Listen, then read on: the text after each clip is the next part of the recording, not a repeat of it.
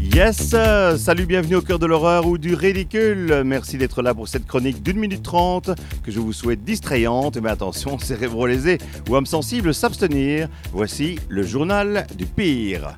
Alors les mecs, si la fille de la compta baisse la tête quand vous lui parlez, non, non, ce n'est pas parce qu'elle est timide. C'est la faute à votre haleine. Mais il existe des solutions pour évacuer l'odeur de rat crevé qui s'est installée dans votre bouche. Lorsqu'on pue de la gueule, le terme médical c'est l'halitose. C'est ce qui qualifie cette odeur pestilentielle que nous avons tous surpris un jour au réveil dans la bouche d'une magnifique mannequin suédoise levée en boîte, ou alors dans celle de votre fiancé Roger, le plombier, car peu nous chaud votre orientation sexuelle les gars. Trois raisons potentielles. La première, si vous vous lavez les dents avec la brosse après l'avoir utilisée pour récurer vos WC, il y a un souci. Deux yeux, la bouffe, oignons, chou-fleur, le rôti à l'ail de mémé, là, l'odeur vient de l'estomac. Mettez-vous donc en mode confinement, c'est encore et ce sera toujours tendance.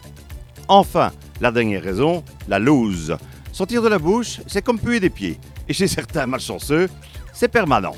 Maintenant, si vous fumez deux paquets par jour et que vous ne vous brossez les dents que pour votre anniversaire, ne vous étonnez pas d'avoir une haleine de chacal. Pour passer en mode fresh is so fresh, passez au jus d'épinard. Non, sans deck, c'est un conseil d'amis. Voilà. Bon, c'est pas tout ça. Moi, mes dents rivalisent de blancheur avec le bidet, je ne peux pas puer du bec.